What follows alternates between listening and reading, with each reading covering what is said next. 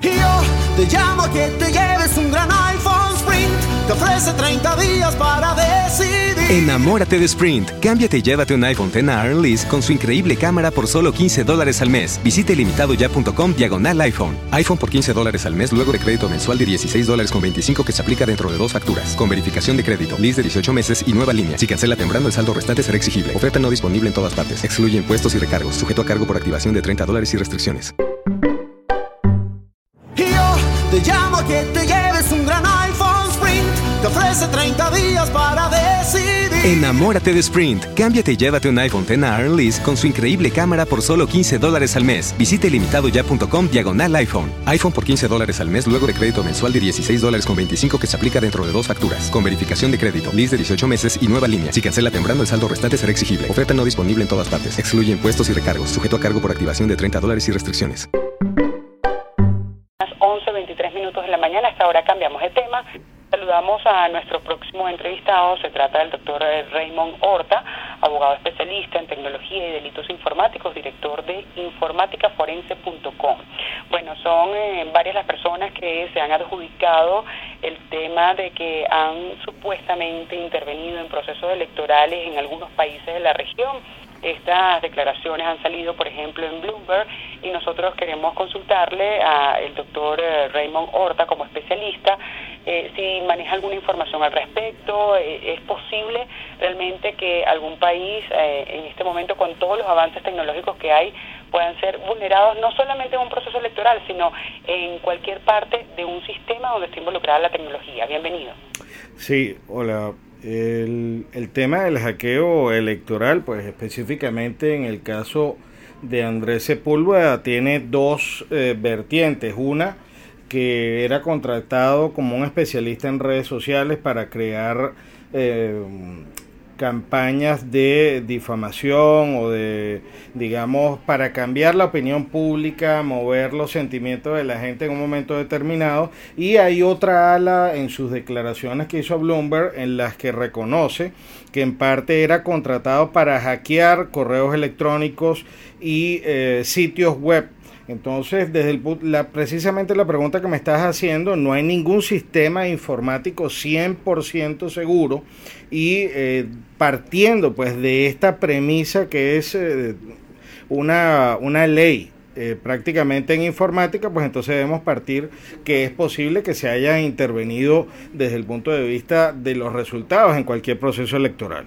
Estamos hablando de esta persona que cumple una condena de 10 años de cárcel eh, en su país y él ha explicado que, por ejemplo, ayudó al actual presidente mexicano Peña Nieto a ganar las elecciones en el año 2012 y en efecto como decía Raymond en este momento se trataba de iniciar campañas eh, de guerra sucia. Él decía de crear rumores que pudiesen cambiar la intención del elector al momento de ejercer su voto. Esto es totalmente diferente a que pudiesen vulnerar un sistema tecnológico, ¿no? Sí, por supuesto que, em, claro, en la, en, la, en la guerra sucia es posible cometer diversos eh, delitos informáticos como la falsificación electrónica, el crear identidades falsas o, como él lo reconoce en este artículo, falsificar correos en nombre de otra persona. Entonces, eh, son temas que a lo mejor son delitos informáticos que no inciden directamente en lo que sería el conteo o la votación, pero sí eh, es bastante delicado eh, porque en el caso de las elecciones colombianas, él las mexicanas, perdón, él reconoce haber destruido todo el material o todo, toda la data que él resguardaba durante el trabajo o durante el tiempo, lo que utilizó durante el tiempo de su contratación. Ahora, ninguno de estos países que él menciona en donde ha trabajado o fue contratado ha dado una versión oficial de que esto haya sido así después de alguna investigación. Eh, digamos que en esta, eh, o sea, hay dos informaciones en Internet. Primero, la información de los procesos que se le siguieron en Colombia por espionaje.